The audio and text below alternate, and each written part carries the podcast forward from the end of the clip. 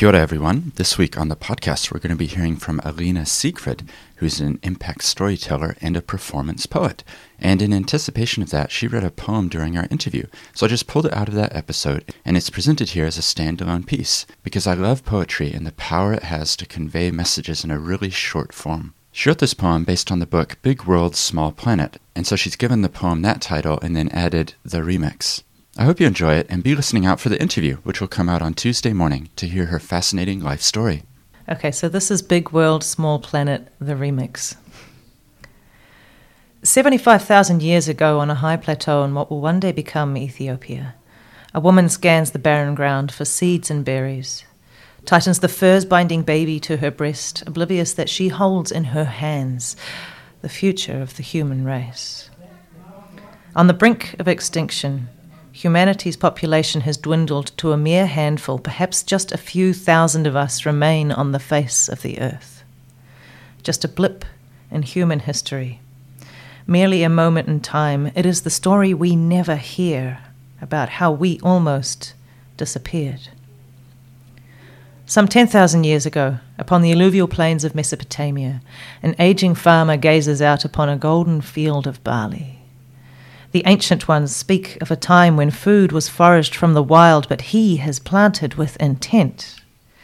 Master of his own destiny, he is blissfully unaware that this very moment in time marks the inception of humanity's ascent.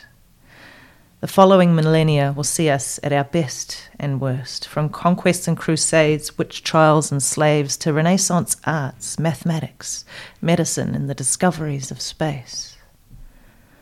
In 1804, on a filthy wooden floor of a London slum, a young mother unwittingly gives birth to the billionth living member of the human race. Forty years later, her son mops his sodden brow, shoveling coal into the insatiable fiery mouth of a shining new steam engine. Soot black eyed and bone broke weary, he is building the future of industry. He is progressing the human race. A 1950s housewife rides shotgun in a 57 Chevrolet Bel Air. Sits proudly beside her husband, who represents the one sixth of American working age adults to be employed by the automobile industry at the time. Oblivious to unintended consequences, they are paving freeways across the future. In 2008, from the elevated porch of a longhouse in Borneo, an elder surveys the thick, dark smoke blanketing a land where forest fires are foreign. The rainforest slash and burn makes way for monocultural palm oil. The fires burn so vast that the collective smoke would account for 30% of global greenhouse gas emissions that year. It is 2019, and we are no longer unaware no longer averting our eyes from the caged canary that has been lying unmoving for quite some time now. The earth is submitting her invoices for the streets we have paved with gold, for each incremental blip in human progress, and payment needs to be underwritten by a monumental mind shift. It is time for us to step up and respect the boundaries of just how far we can push this planet become stewards of our collective futures, realize just how much our livelihoods depend on it. We live in a global community, a big world on a small planet, where every flutter of a butterfly wing can either serve to strengthen the hurricane or fuel the winds of change. And like it or not, these days we make our homes in each other's backyards the Nigerian farmer whose dreams wash away with the soils and every season's floods, the rain no longer soaking the earth, that man is your neighbor.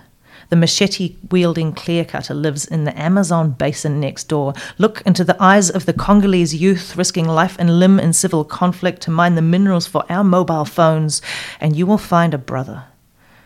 This is not about sacrifice, but about unleashing our full potential it's not about saying no, but about embracing a resounding yes.